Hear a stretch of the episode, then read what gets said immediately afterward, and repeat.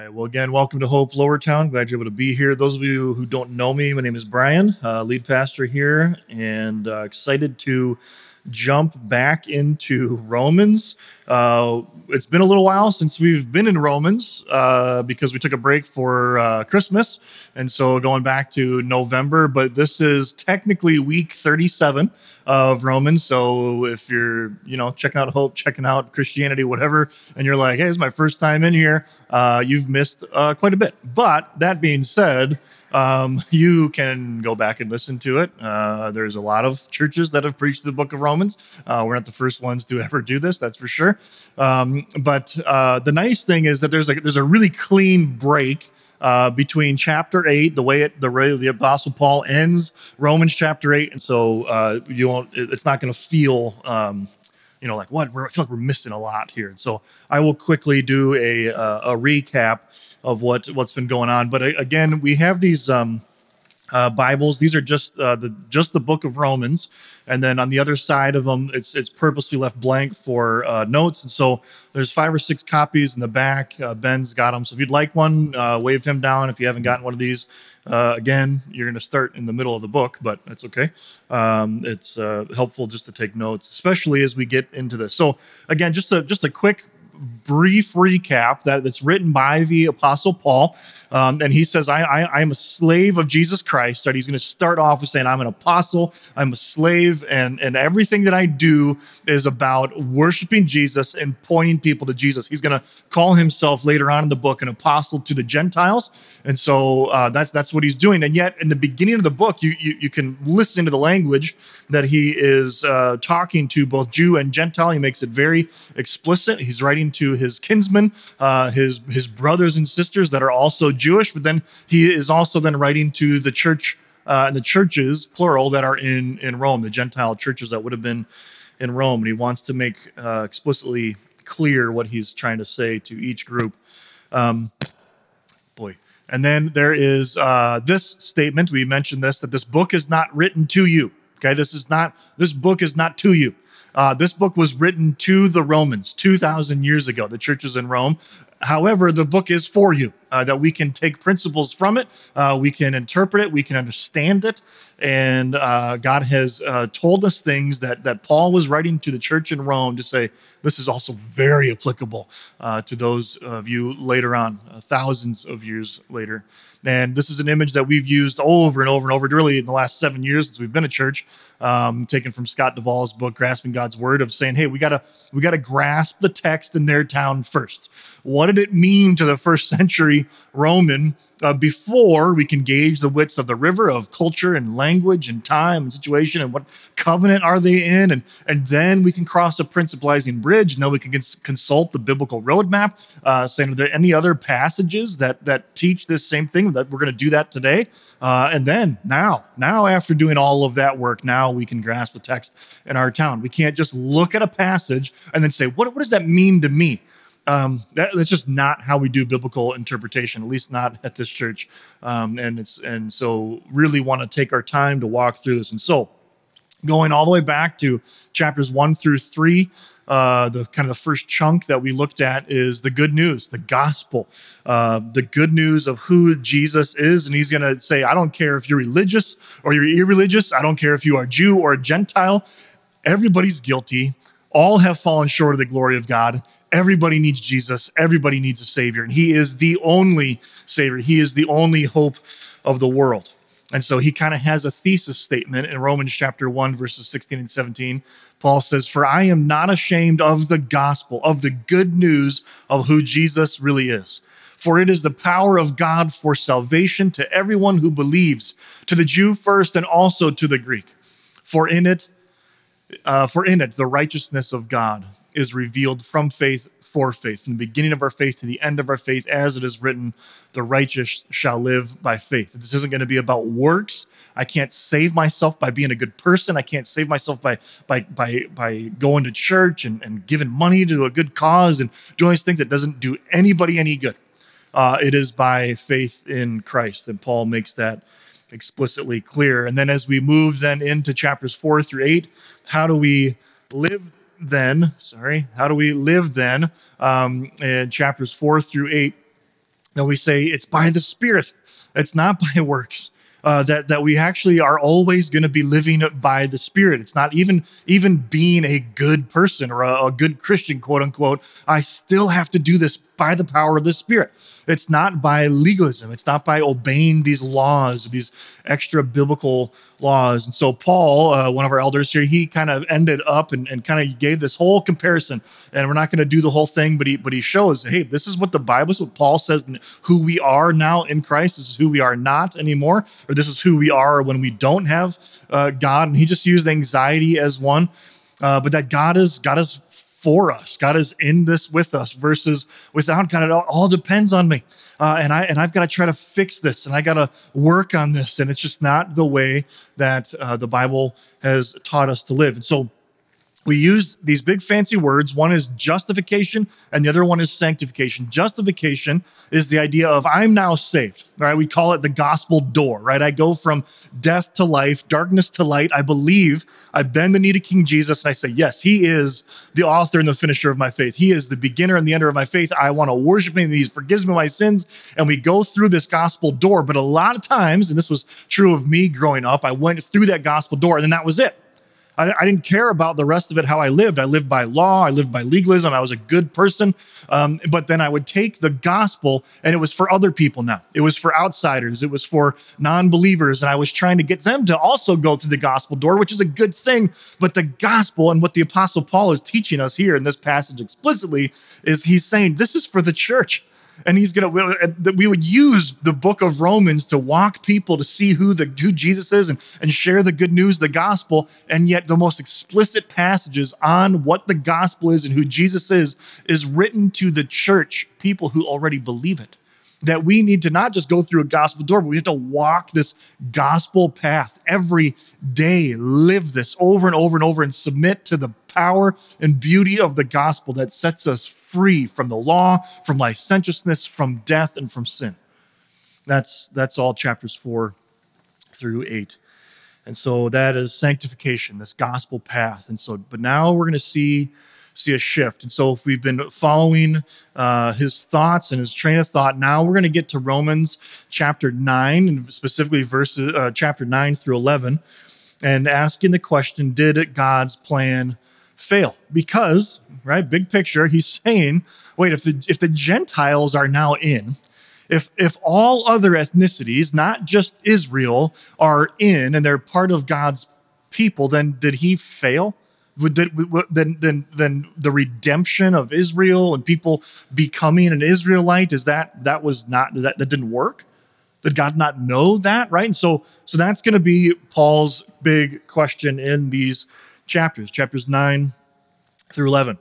Um, I don't know if this is true or not, but I'm pretty sure there are no other chapters in the Bible that have been written about so much other than these chapters, right? It's got it's got to be true. I don't know if it is or not. Uh, I didn't Google it, uh, but there are uh, a lot of books. There is a ton of ink that has been uh, uh, written and typed and printed on these three chapters, that they are, in a lot of people's minds, very controversial. Uh, and, I, and I would disagree. I, I, think that they're, they're, they're clear. I think we can understand it.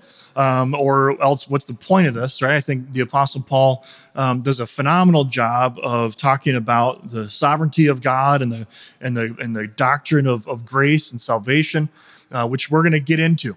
But this is very controversial. And so I don't think over the next however many weeks we're going to be in, in the several weeks, nine through 11, that we're going to just solve it, right? That we're going to figure it out, that you're going to have, you know, in your notes, be like, oh man, this, but I want it to be clear, right? I want you to be able to understand the arguments that Paul's making, why he's making them. But one of a helpful illustration that I've heard, I don't remember if it was about these chapters in particular, but it was an illustration I heard that was very helpful. And it was the illustration of riding a bike. Um, and, it, and it's the idea that when you're when you're if, if you remember when you were little and you learned to ride a bike or you know now i've got little kids that are learning to ride the bike um, and what do you do right? You, you, you take them maybe to a, a slight slope um, or a flat uh, long stretch. Why? Because they have to get momentum right? They got to get their speed up. They got to get moving. And what happens a lot of times with these passages that we're going to be getting into um, is that we slow down a little too much and we focus on specific words and phrases that Paul is going to use, and what happens? We tip over. We got to keep the momentum going. We got to take the entire context of all three chapters. Uh, and we're going to do this. We're going to zoom in. We're going to take our time. We're going to look at specific words and how does it all connect and, and, and manage and, you know, and follow the apostles' uh, thought process. Um, but we got to keep it moving and we got to we got to keep the whole story in mind and not just get bogged down with the details. One other thing that I want to mention um, is uh, there's a my my teaching style, my preaching style. I was just talking with with actually Zach Stelter about this not that long ago. Of saying, yeah, the, I, I love to present uh, different viewpoints, right? So if you've taken my classes, uh, on four different views of, of heaven and hell, four different views um, on the millennium and the end times. And, and, and I like to present all four. And I even role play, if you will. I, I take on this person and I teach it as if I believe it. And I really enjoy doing that. I, I want to answer questions as if I, I believe this perspective, which is difficult sometimes because I don't believe it. Um, and I, you know, and sometimes someone will ask a question and and then I'll always follow up like, did that answer your question? They're like, yeah, yeah, it did. And I'm like, shoot, I don't want to answer that question. Like, I don't agree with what I just said.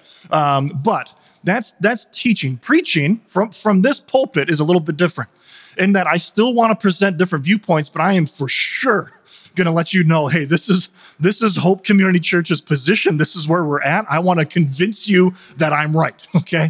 Or, or else, I mean, why, why would I hold a position if I didn't think I was right, right?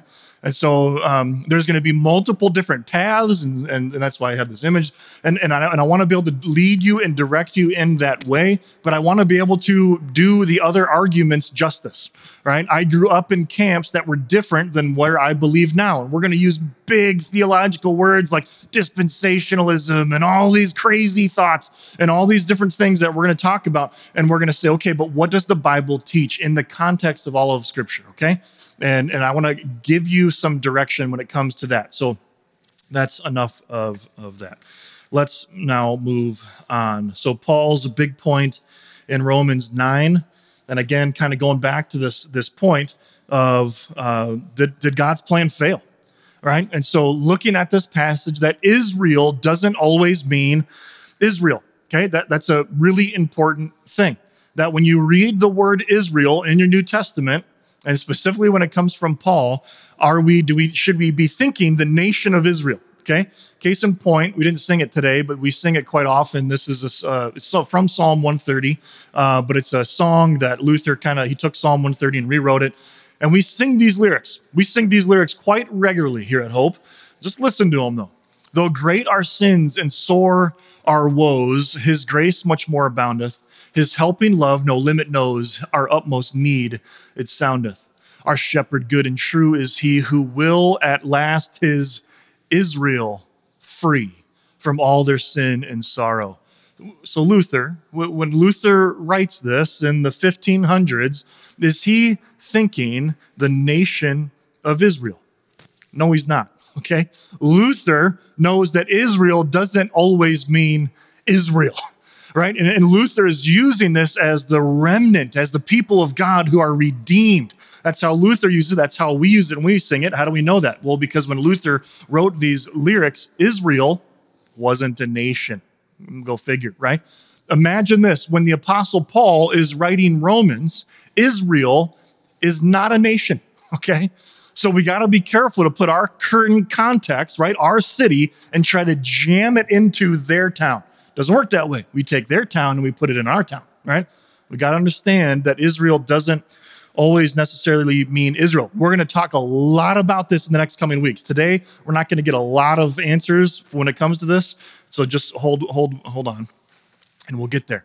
So Israel doesn't always mean Israel, but sometimes it does. Okay, and that's why it gets con- confusing for a little bit. Uh, kind of a, a longer quote here from Doug Moo in his commentary on Romans. He says this: Paul's selection of the term Israelites uh, to head this list is significant. For, in contrast to the politically and nationally oriented, oriented title Jew, Israelite connotates the special religious position of members of the Jewish people. It is therefore no accident that Paul in Romans 9 through 11 generally abandons the word Jew. uh, which has uh, figured so preeminent, uh, prominently in chapters one through eight in favor of the term Israel, Israelites, and Israel. Paul is no longer looking at the Jews from the perspective of the Gentiles and in their relationship to the Gentiles, but from the perspective of salvation history and their relationship to God and his promises to them.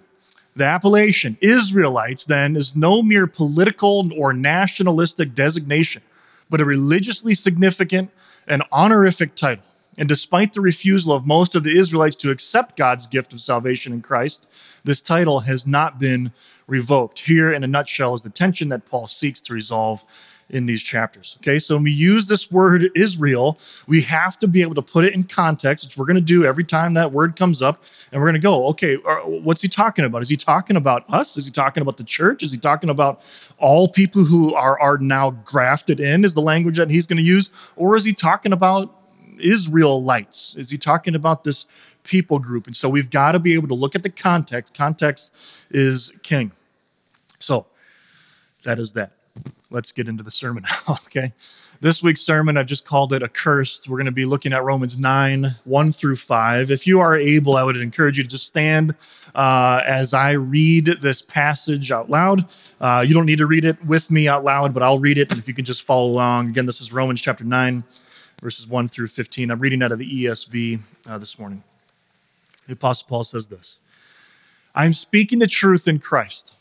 I am not lying. My conscience bears me witness in the Holy Spirit that I have great sorrow and unceasing, unceasing anguish in my heart. For I could wish that I myself were accursed and cut off from Christ for the sake of my brothers, my kinsmen according to the flesh. They are Israelites, and to them belong the adoption, the glory, the covenants, the giving of the law, the worship, and the promises. To them belong the patriarchs, and from their race, according to the flesh, is the Christ, who is God over all, blessed forever. Amen. Thank you. You may be seated. So, is the nation of Israel blessed by God, right? I, we're not getting political, and I, and I, talk about like timing wise of going through Romans and what's going on. Um, what the Apostle Paul is saying here, from what we just read, does not mean that Israel can do no wrong, that the current nation of Israel is always right, uh, they're always going to be on the right side of history because they're God's chosen people. That's not what the Apostle Paul is saying.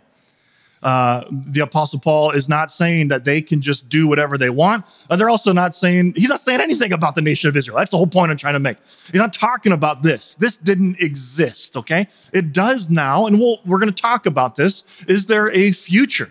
For the salvation of the Jews. We're going to get there in chapter 11. We're not, not going to get there today. But just remember that when we see that word Israel, we're not talking about this nation, national Israel. Okay, we, we gotta we gotta take that out. He's talking about what we just read, a long quote from Douglas Moo, talking about this religion, these people that are worshiping Yahweh, uh, that love him and not not a geopolitical thing. All right, so just keep that in mind. Um, so the Israelites were uh, and are uh, but this is again when he's talking about Israel that that yes, this is good. These people are great. We love them, and yet it's, it's not what he's talking about now, currently in our context. And so we got to be careful that he's gonna he's gonna he's gonna be using broad language of Israelites um, that that sometimes is the nation, sometimes not, but not the current nation that we think of when we think of Israel.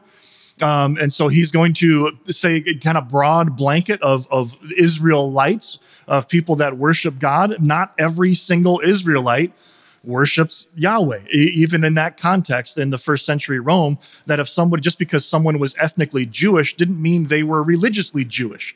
And that's true today. Paul's going to make it explicit next week. Not all Israelites are Israelites. Huh? Okay, he's going to make it very clear next week. It's the same way that we would say, uh, maybe other cultures would say, all Americans are just ignorant, right? yeah, there's some truth to that, right? Uh, but but just a blanket statement over everybody, I, we got to be careful, of, and that's the same way that Paul is going to be using that that language. Okay, so I'm going to kind of, um, I don't know what you'd call it, Quentin Tarantino. This I'm going to start with the end Okay, so it's zooming in on on a dead body, right? And, and it's zooming in, and it's like, how did we get here? How did the main person die? Okay, that's what we're to start at the end. We're to go backwards, and then I'm to go back up to the top, and hopefully, um, uh, bring it home. And so, this passage uh, here again, uh, starting in verse four or three, excuse me, um, says says this.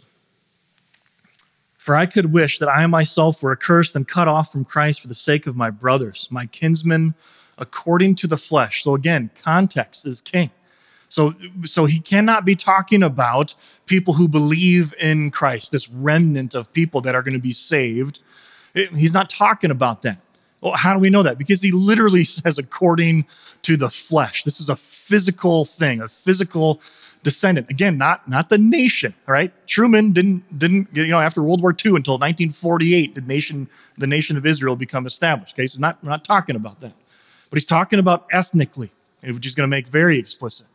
They are Israelites. Again, this religion, and to them belong the adoption. We're going to get into all of these all of these words in just a minute belong the adoption, the glory, the covenants, the giving of the law, the worship, and the promises. To them belong the patriarchs, and from their race, right? The, that's ethne, from their ethnicity, according to the flesh, physically, right? Three different ways flesh, and then ethnicity or race, and then flesh again is the Christ, is the Messiah. He, he's a descendant of this ethnicity, who is God overall, blessed forever.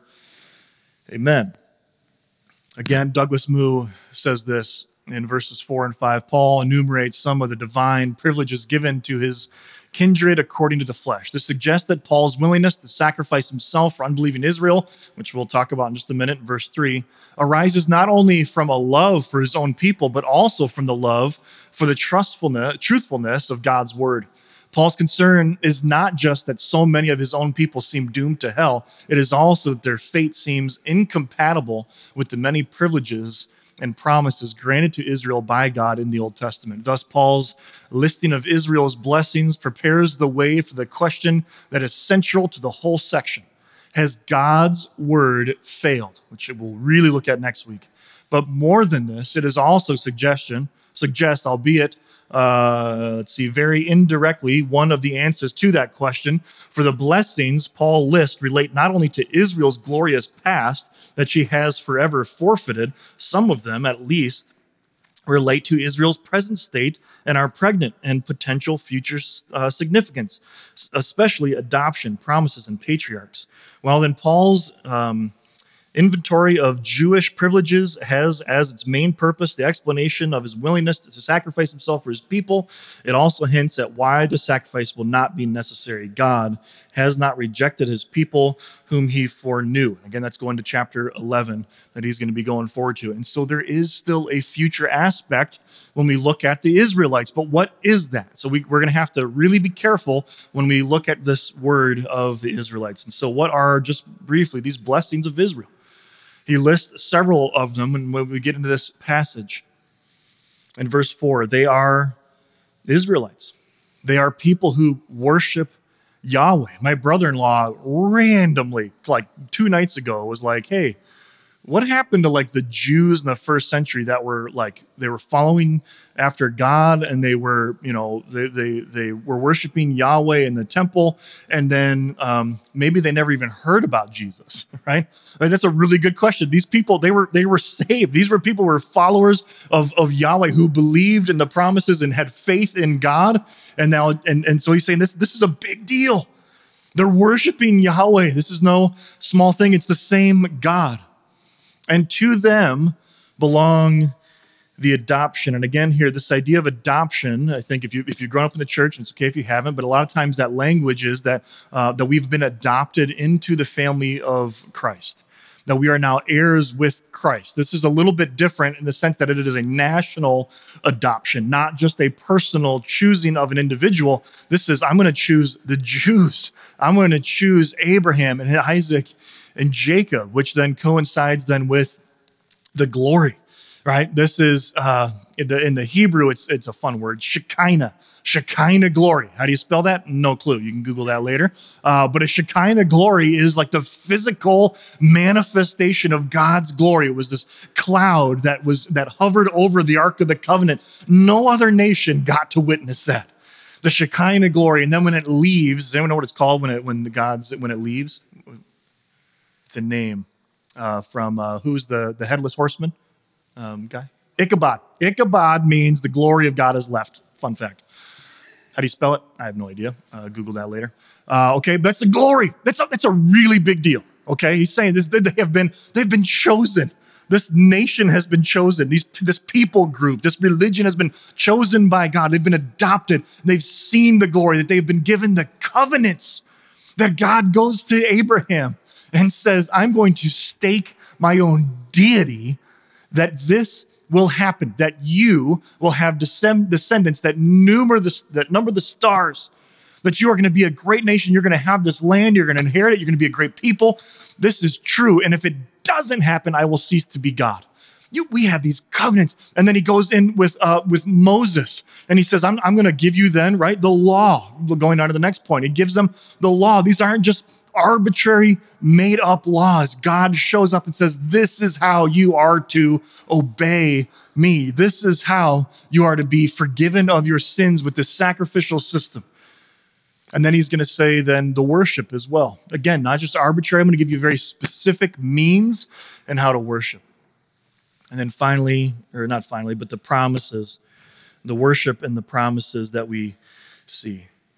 That they can worship specifically, that God has given them all these uh, uh, promises to who they are as a people. And he's saying, This is still true. This is a good thing. This is who they are. And then he says, And to them belong the patriarchs, and from their race, according to the flesh, is the Christ so again, this physical aspect, Christ just means Messiah, chosen one, anointed one. Uh, Jesus Christ. Christ isn't like his last name, his surname, right? You didn't. That's not. You know, didn't sign Jesus Christ, Yeshua, and he was uh, the Messiah. Right? That's what Christ means, the anointed one. But then he shifts. So he goes. He's like, this is very physical. Jesus is a physical descendant of this line, which is amazing thing. But also, then Jesus is God over all right? He goes to and he talks about his, his deity. And this, these specific verses were used in the early church to defend the deity of God here, where the Apostle Paul explicitly says Jesus is God over everything, not just the Israelites, not just this, this lineage that he has, but over all, over everything of all time. And the, the word that's used there is neuter in that it is, it is generic over everything, not just a specific time or Israel, but over all things blessed. And then again, the eternality of this word forever. Amen. So let's go back now. Right, kind of this idea of cross my heart. I don't remember if you were a kid, right? You'd make a, you'd, you'd, you'd, be talking to someone like, cross my heart, I hope to die, right? I don't know why. Why was it so violent? You know what I mean? Like, I don't know why I had to do that. You know, stick a needle in my eye. Like, well, who's sticking needles in people's eyes? Can we stop uh, with the violent language here? Um, and, and, and, but we would do this, right? We make a vow. I promise I'm going to do this, right? I cross my heart, hope to die, right? Like, that's, that's wow, right? I promise you on my great grandfather's grave. I don't even know the guy's name, but I swear on his grave uh, that, that I will do this thing, right? The Apostle Paul is going to kind of do that. He's going to make an oath right off the bat here in Romans chapter 9. He says, I am speaking the truth in Christ. I am not lying. My conscience bears me witness in the Holy Spirit. This is a big deal right? Now he's using a literary device within uh, Jewish uh, writing and culture where he's going to use a positive and a negative to say the same thing. I'm speaking the truth in Christ, positive. I am not lying, negative. My conscience bears me witness in the Holy Spirit, right? He's swearing on Jesus Christ in the power of the Holy Spirit. I'm telling you the truth. This, this is the God honest truth. Take me seriously what I'm about to say next. Uh, and again, this is a big deal. Jesus talks about this, about making oaths and swearing uh, to something in Matthew chapter 5, verse 33. Jesus says, Again, you have heard that it was said of the old, You shall not swear falsely, but shall perform to the Lord what you have sworn. But I say to you, do not take an oath at all, either by heaven, uh, for uh, it is the throne. Uh, of God, or by earth, for it is the footstool, or by Jerusalem, for it is the city of the great king. And do not take an oath with your head, for you cannot make one uh, one white hair, uh, one hair white or black. Let what you say be simply yes or no. Anything more than that comes from evil, right? Jesus saying, if you're, you're going to swear by something, you had better do it. You don't make a vow, you don't make a covenant and break it. Not okay. Let your yes be yes. Let your no be no. This is a big deal. This goes back to the Big Ten. You go back to the Ten Commandments, and one of the on that list is thou shalt not bear false witness. Why? Because witnesses were a huge part of that culture. And so in Matthew 16, 18, when Jesus is teaching and he says, where there are two or three gathered in my name, I am there with them, right? We used to use that verse as a nice coffee cup mug or a nice coffee mug uh, verse of like, hey, man, we're two or three gathered together, right? We're, we're here praying together in my living room and Jesus said, I'm, I'm here with you. That's true. Um, but when I'm alone in my closet praying, Jesus is also there with me, right? So I don't need to have two or three gathered with me to pray. The whole point of Matthew 16, 18 is actually about excommunication. It's about kicking people out of the church, not about prayer. And he's saying if there are two or three witnesses that are saying, hey, this person did this offense and they're unrepentant, right? Witnesses are a really big deal to tell the truth, to let your yes be yes and your no be no. So the Apostle Paul here is saying, take me seriously here, because what I'm about to say, I'm not using these words lightly. So, and then he's going to use this idea that I wish I could experience hell so that they don't have to. He says this again, I'm speaking the truth in Christ. I am not lying. My conscience bears me witness in the Holy Spirit that I have great sorrow and unceasing anguish in my heart, for I could wish that I myself were accursed and cut off from Christ for the sake of my brothers, my kinsmen, according to the flesh. I don't know at least not until recently, how often or if I've ever really felt that way about somebody. I, don't know if there's too many people in the world that I would say I would be willing to go to hell so that they could have life. I think of my kids. That's about it. Sorry, y'all. you know what I mean? Like, it, it, I, I, I love you, but, but, but to have this, this passion for the lost is, is unfathomable. R.C. Sproul says this He is willing to experience the ultimate anathema, the final act of excommunication from God Himself for His brethren. He is saying, If I could suffer damnation instead of my kinsmen according to the flesh, I would do it. But of course, Paul could not make atonement for anybody. This isn't the first time that this happens. Uh, Moses does this in Exodus chapter 32. This is right uh, after the 10 plagues, and they, uh, Israel is set free from the oppression of the Egyptians. And Moses goes up the Mount Sinai to get the 10, uh, the 10 commandments. And then he comes back down, and what are they doing, right? The first one, thou shalt not make any, uh, or that's not number one. The one is, uh, thou shalt worship thy God. And then number two, I think, is no graven images. And what are they doing? He goes down the mountain, and what are they doing? They're worshiping a graven, a, a molten uh, image of, of, a, of a calf. And Moses then says, the next day, Moses said to the people, You have sinned a great sin. And now I will go up to the Lord, and perhaps I can make atonement for your sin. Which you can't. And so Moses returned to the Lord and said, Alas, the people has sinned a great sin. They have made for themselves gods of gold. But now, if you would forgive their sin, but if not, please blot me out of your book that you have written. And the Apostle Paul, in the same fashion, is saying, I love these people so much. I, I would be willing to be accursed. I would be willing to experience hell. I would be willing to be excommunicated and condemned and kicked out of camp for the sake of my brothers and sisters. The Apostle Peter puts it this way now speaking to the Gentile church he says, but you Gentiles are a chosen race. Very different here than what Paul's talking about. You, you, you are this ethnicity that, that has been adopted.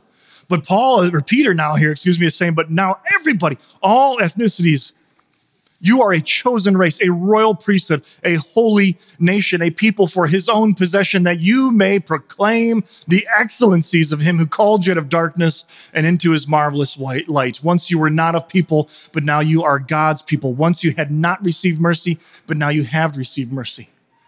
We have the opportunity to take mercy and light and goodness and proclaim it to those who don't know about Jesus. Um, just briefly, quickly looking over the surveys that, that you guys were doing for that family meeting, um, by far, Like, I mean, like, not even remotely close. Number one, when you said, I think our, one of our strongest weaknesses out of these five categories that we listed, by far, number one is evangelism.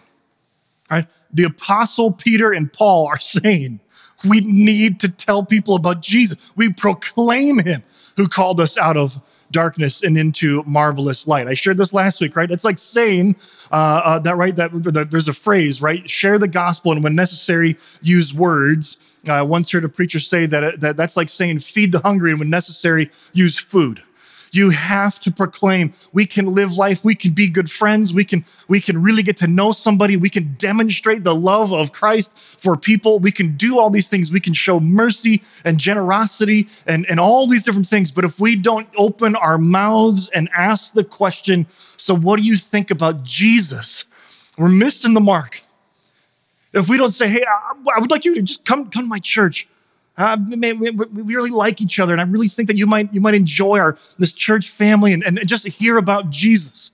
We gotta do that. And, and listen, it starts with me. I was recently in in uh, it was Cancun, I guess. Yeah, yay me. And uh, it was a good time. And, and I was listening to a, a preacher. I don't remember the guy's name, but he said you want to check the evangelical or the, the the evangelism pulse of your church. He said start with yourself, right? And so I, I know I, I've dropped the ball on that right? I haven't led us well in that. But here's the thing when we hear things like that, we can approach it in one of three ways. The first way is by legalism and law. The first way is to say, okay, you know what? Here's the deal. After today, here's what I want you all to do. Get out a pen and paper. I want you to write down three names. By the end of the week, I want you to share the gospel with three people and law and live under that. And then I feel guilt and shame when I don't do it. That's, that's law. That's not okay. The other side then is licentiousness or just it doesn't matter right? Well, God's going to just do what he's going to do anyway, so who cares?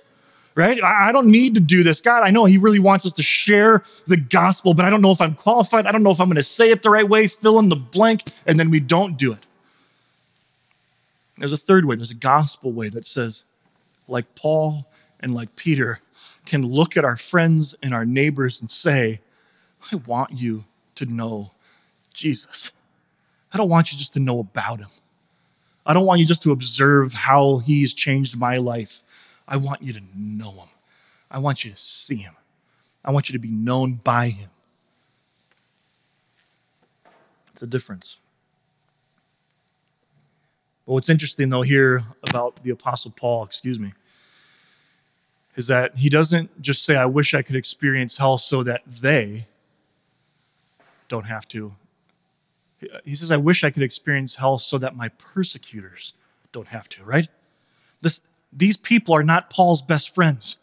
These people have tried to murder him many times. Many times. Gentiles don't really do it a whole lot. The one time they do, he's like, hey, I'm a Roman citizen. They're like, oh, shoot. Hey, hey, buddy, sorry about that, right? Jews are like, no, no, no, he's got to go.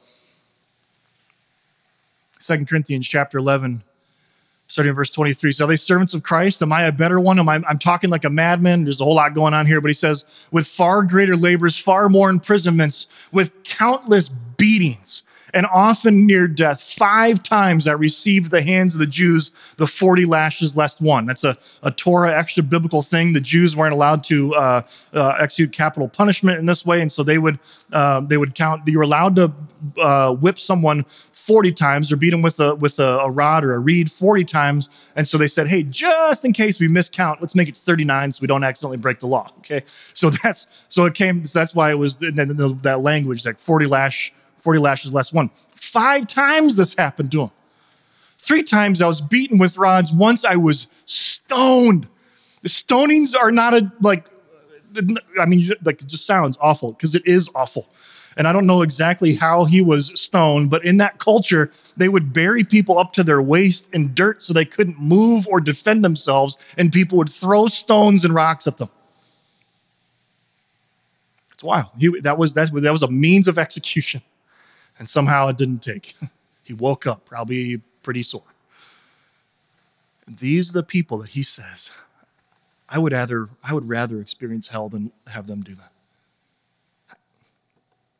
I don't know. But one thing I need to be reminded of over and over and over is that nobody, no one, anywhere, at any point in time, is beyond the reach of the gospel. Nobody. You weren't. You, you weren't beyond the reach of the gospel. You're not some intelligent individual who just finally understood enough and could reason enough to believe in Jesus.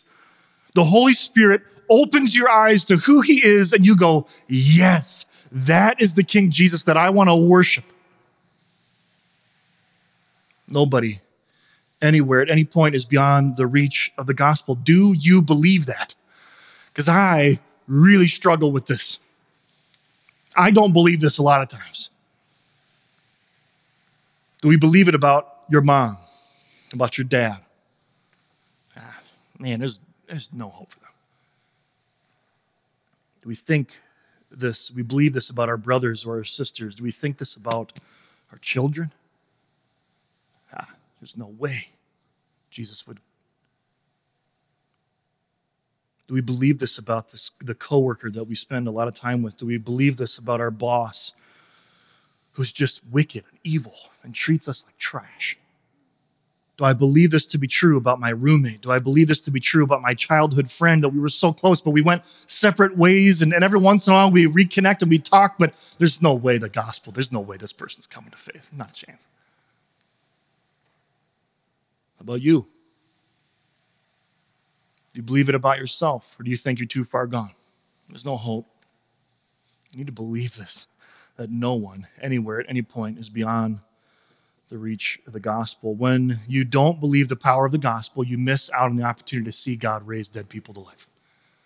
You do. Because here's the deal here's why God's going to move, God's going to do some miracles, He's going to raise people from the dead. But we can take part in that. We can share the good news of the gospel. We can pray for them. We can see people go from death to life. God is going to do it. He's going to see to it that his son is magnified and worshiped, and he's going to make sure that his son didn't suffer in vain. So, why not take part in that glorious story of seeing people go from death to life?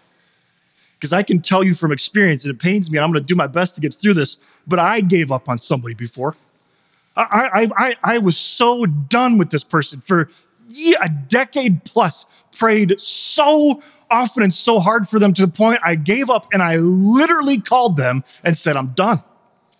I quit. I'm done having conversations with you. I'm, I'm, I don't talk to me ever again. I'm cutting you off. I want nothing to do with you anymore. And then within months,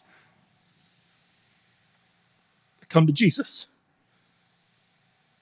And I, and I missed that, right? I missed, I missed the opportunity to, to, to celebrate with this individual, to, to worship my Savior with this person, right? Don't, don't do that. And again, I don't want to guilt and shame you. That's not the whole point of this. The point of this is saying, hey, listen, let's just get on Team Jesus. He's going to do something, He's going to see people saved. So let's just help. Let's just get on board. Let's get on that mission. Let's share the good news the gospel. Let's proclaim Him who called us out of darkness into marvelous light, that marvelous light that we enjoy that we love so much about who Christ is. We, I know you want that for other people. You want that for believer or people that are, that are non-believers that, that, that you work with, that you're friends with. I know you want that. Share the good news the gospel. Let's see the power of the gospel take root. And so, just simply in gospel application, no one anywhere at any point is beyond the reach of the gospel, not for you, not for anybody else. Right? We can pray for them, we can love them, we can demonstrate who Jesus is in our lives and the way that we interact with Him, but at some point we have to use words.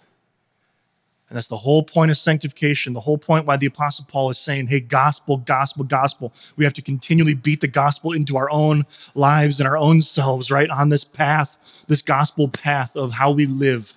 We need to be reminded of it. We need to be reminded that I, it's not because of anything I did, not by works, it's by faith, it's because of what He has done. And so, this person that I think is awful, that I don't know if they're ever going to be able to come to Jesus, remember, it has nothing to do with them. It has everything to do with the finished work of Jesus, which is why every week we take these elements, the juice that represents his, his blood, this new covenant in his blood, the, the wafer that represents his body that was broken for us, that he pays the penalty, he pays for our sins in ways that we were never, ever able to do. And he does it freely in his finished work on the cross. And he says, I just need you to believe in me. And then I want you to be my disciples. I want you to go into the world. And I want you to share the gospel, share with them the commandments and what I've taught you about who I am in the name of the Father and the Son and the Holy Spirit. So we do that. So maybe you need the gospel for yourself this morning. Maybe there's someone that the Holy Spirit has brought to mind that you need to share the good news with. But just remember that no one anywhere at any point is beyond the reach of the gospel, that Jesus is king, and we can see people go from death to life. We can see his kingdom expanded, and we can honor God by helping as many people as possible become fully devoted followers of Jesus. And by helping as many people as possible at some point requires words to share the good news of the gospel. We're going to pray, uh, and then the worship team's going to come back up. They're going to sing two songs. And we're going to have a time of communion. Um, and, and these elements, you don't need to be uh, a member of this church or any church for that matter. This might be your first time in church, but if you hear about that Jesus and you're like, yeah, that, that's the King Jesus that I want to love and I want to serve, I want to be forgiven of my sins and, I, and, I, and, and freely, that He gives us that freedom. For freedom, Christ has set us free. I would love for you to partake of these elements with us as we remember the finished work of Christ on the cross. Pray for boldness, um, maybe confess fear of man, of sharing the good news of the gospel, uh, fear of breaking or losing maybe potentially a relationship, right? You're already weird. You're a, you're a weirdo, right? You, they think you're part of a cult, uh, right? So, so it, they already know you're crazy. So just, just share the gospel. What's the worst thing that could happen, right? they would say, Yeah, you're an idiot. Uh, no thanks. You shared the good news of Jesus. Let's pray. Heavenly Father, we love you. We do. I pray now for all of us that you'd give us boldness. You'd give us boldness to share the good news of that marvelous light that brings people from death to life. That you are in the miracle working business of taking dead souls and raising them to life. So, God, would we be on that team? Would we be on that to, to be able to share the good news of the finished work of Jesus that it doesn't matter if they're religious or irreligious, they need to walk by faith, period, in the finished work of your Son. So, God, as we partake, as we take these elements, would you be honored? Would you be glorified? Would you be magnified? uh, that those of us who have been redeemed and saved, that we see Jesus high and lifted up and on his throne, and that we would worship him because he is glorious and good and worthy of worship. And at the same time, you would bring people to mind. And those individuals that we would pray for, God, I pray for the coworkers, I pray for the parents, I pray for the siblings, I pray for the children, I pray for everybody that we come in contact with that we want to, that them to know you. Period. Not, not so our, our numbers of this congregation would grow. It's got nothing to do with that. It has everything to do with people being saved. And it would be for your honor and your glory. God, we love you. And as we take these elements, would you be honored now as we remember your son? And it's in Christ's name that we pray. Amen.